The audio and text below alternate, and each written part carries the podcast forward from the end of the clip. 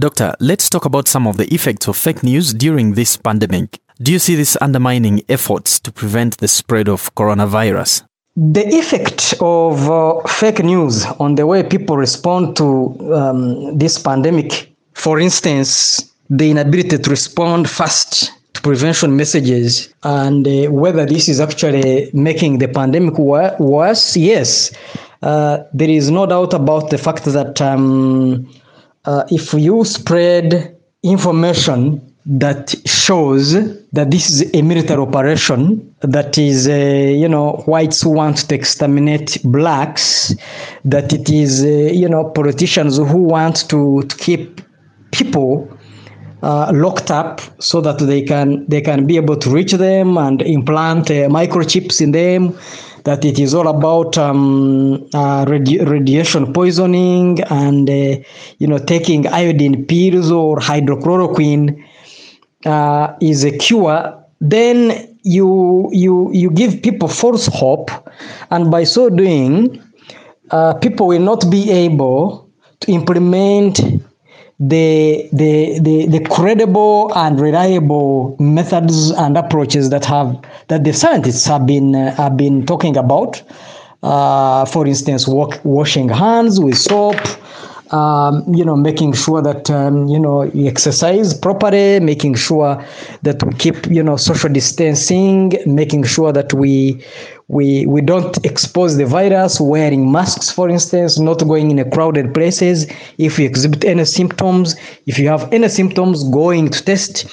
So uh, the effect of the fake news on how people respond can actually make the pan- pandemic worse because it um, casts doubt within these people and takes away you know their their their ability to uh, to practice uh, the, the, the the the good practices that are being promoted by the scientists Thank you, Doctor.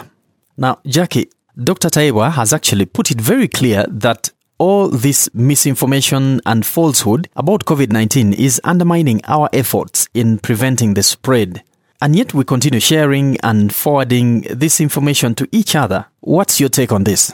I remember in the beginning when the rest of the world was uh, being hit by coronavirus and there was no case reported on the continent. And, you know, you could see stories. People were saying, I interviewed a doctor and I put him to task to respond to it. Was it a myth or was it a fact? And they said, please cut that crap.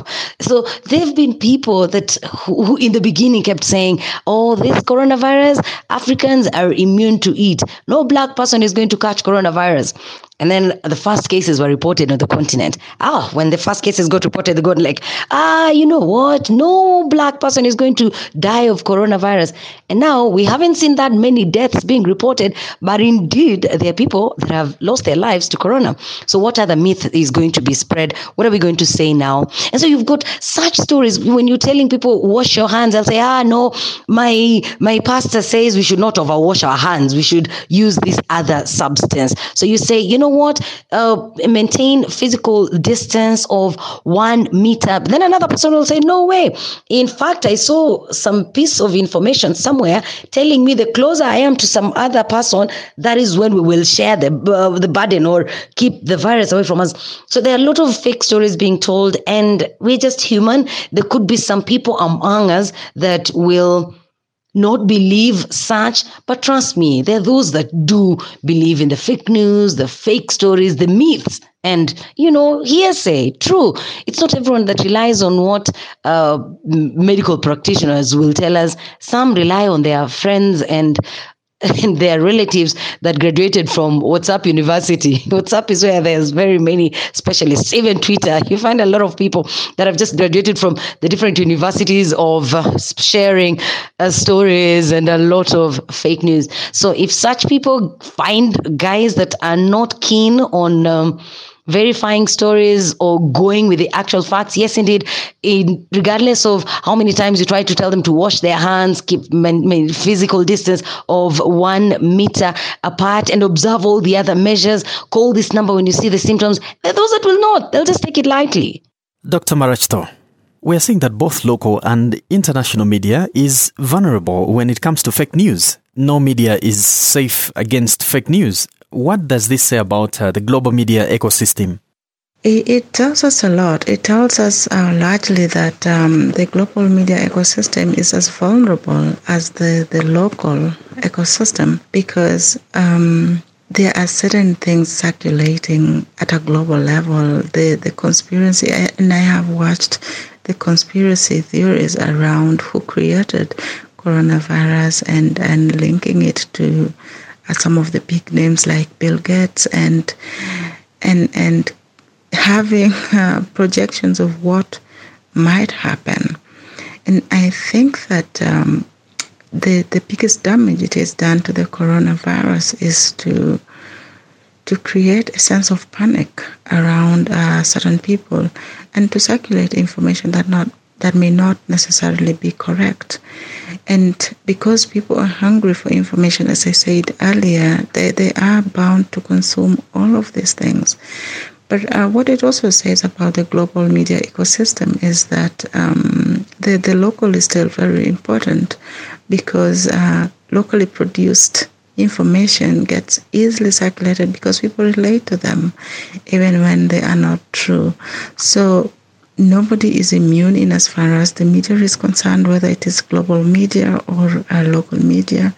They are not immune to the proliferation of uh, fake news. And coronavirus has just uh, confirmed to us how dangerous the idea of fake news is because when it is on something as um, as difficult and as life threatening as the coronavirus is, misinformation could lead to a lot of deaths, and, and that is very scary. Let me bring in uh, Dr. Tayebwa. Now, Doctor, what's the role of government and citizens in uh, curbing the spread of uh, fake news, which is undermining the fight against the spread of COVID 19?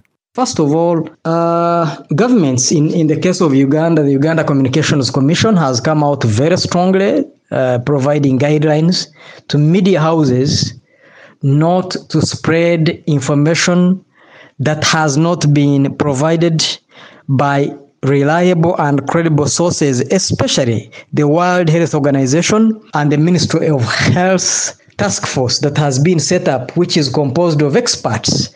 These are the experts who are using the science.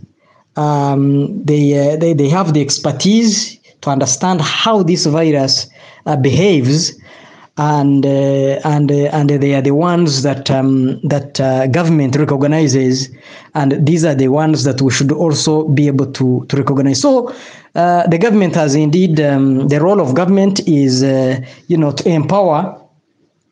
Um, institutions such as the Uganda Communications Commission to come out very strongly, and I think the Uganda government has done that to do that. But also, um, uh, I think the role of us citizens not to share information that is not verified. So in this case, the role of media and information literacy is very important. Um, they are reliable sources. Traditional media, in my view, provides reliable and credible information.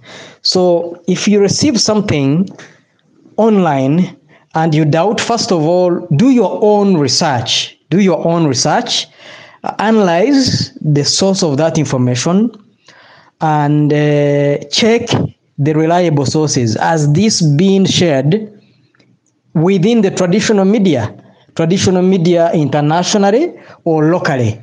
Go on the website of the New Vision, of the Monitor newspaper, of CNN, of the BBC. Most importantly, the website also of the World Health Organization or the website of the Ministry of Health and check whether this information is um, is has been verified. That's that's extremely very important. Thank you so much, Doctor. Now, Jackie, as a media personality, how do you think government should work together with media uh, to disseminate verified information? But also, as media, how do we fight fake news? That's an interesting question, Max. I believe, uh, first and foremost, it's acknowledging the rise of fake news. And I'm glad that you and I are having this conversation because it means we are aware of it. Once you're aware of something, then you can find ways around it and you can now embark on finding solutions. At this point in time, governments need to work with the media because that's for me the best way to ensure a systematic and proper flow of information. It's for the government to communicate to the mainstream media and tell them this is how you will receive your news. If we're going to call you for a press conference, then this is it. It will be coming at this time. If we are going to send a press release, it will come at this time and from this person so that it's clear. And media houses have to cooperate with the government and ensure that they only relay the information that has come from that handle or social media page that has been given fully said that is the authorized handle. And then we also have to ensure we sensitize the people and constantly remind them of, of, where they will find the correct information. Tell them, follow this handle, follow the Ministry of Health, follow the government spokesperson, or follow, you know, have a few accounts that you can communicate through. And we tell people, even when we are on radio, we need to quote those people. Say, I'm getting this from the Ministry of Health. I'm getting this from dash dash, you know, so that it's clear. And people know that they want, if they want to get credible information, then they will have to follow this account or constantly keep checking on this account. So it's up to the government and the media to work together, be clear on how this information is going to flow. Where is it going to come from? At what time? In what form? So that you don't end up relying uh, on messages from today it's the president, tomorrow it's the PS. The other day, it's the government spokesperson. I think in a scenario like this, the one way to contain fake news is to make sure that there is a proper flow of information and we know who we can rely on. Whether it's good or bad news, we all know where to get it from. Let's make sure once we know who the credible source is, then that is the person we quote. Thank you so much, Jackie. And uh, let me bring in uh, Dr. Maractho. Doctor, share with us how you think the media, government, and all parties involved, how can we work together to fight the spread of fake news? I think starting with the media, uh, the media can at least uh, do more in-depth analysis of what is going on. And uh, link up with experts, not just anyone. The media should be able to circulate information that is helpful, that is informative, that is educative. And the media is already doing a lot in capping the, the, the spread of fake news by making sure that they actually uh, constantly relay what is happening and, and what can be done. They, they are part of the apparatus, the system apparatus to actually create the behavior change that we so much need right now. For some countries, uh, behavior change is going to be harder because uh, there has not been enough um, cultivation of a certain kind of behavior, especially in relation to hygiene and so on. But governments can also do more in terms of capping fake news by making sure that there are regulatory systems in place that allow for those that need to be punished to be punished and that uh, can create an early detection of fake news and tracing of sources.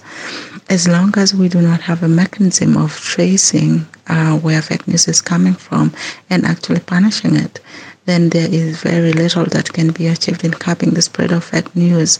In the same way that um, the, the media was held accountable, that uh, the media could be punished if they spread information that was not correct. It's the same way that fake news is fake news should be pursued. But the problem is that fake news is coming from out there, from within the citizenry, from within the public, hardly within the media itself, although using the medium. And that is where citizens can come in. Our consumption habits. We need to do a lot of work in uh, educating the public.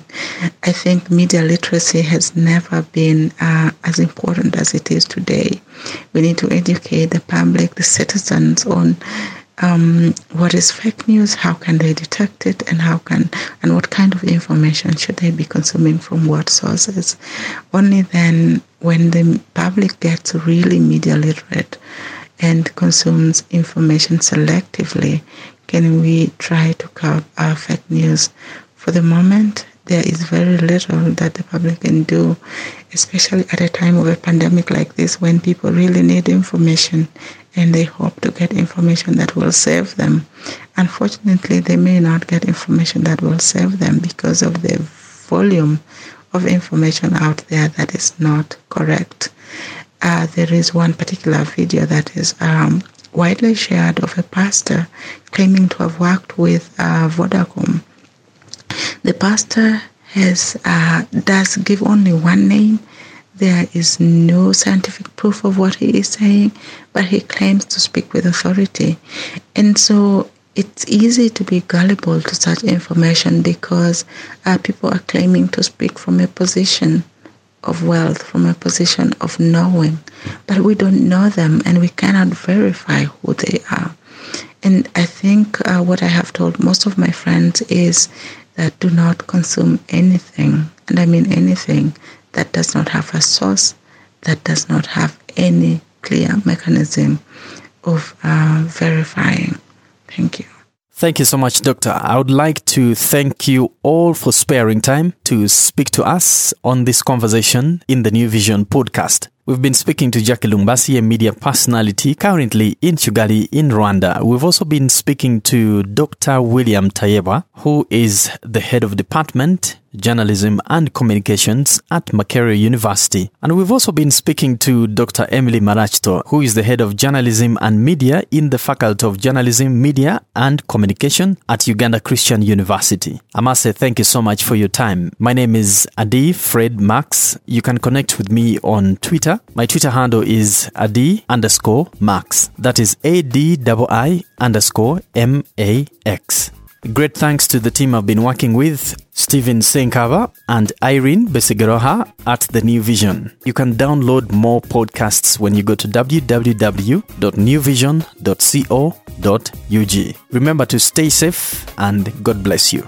You've been listening to the New Vision Podcast. New vision, new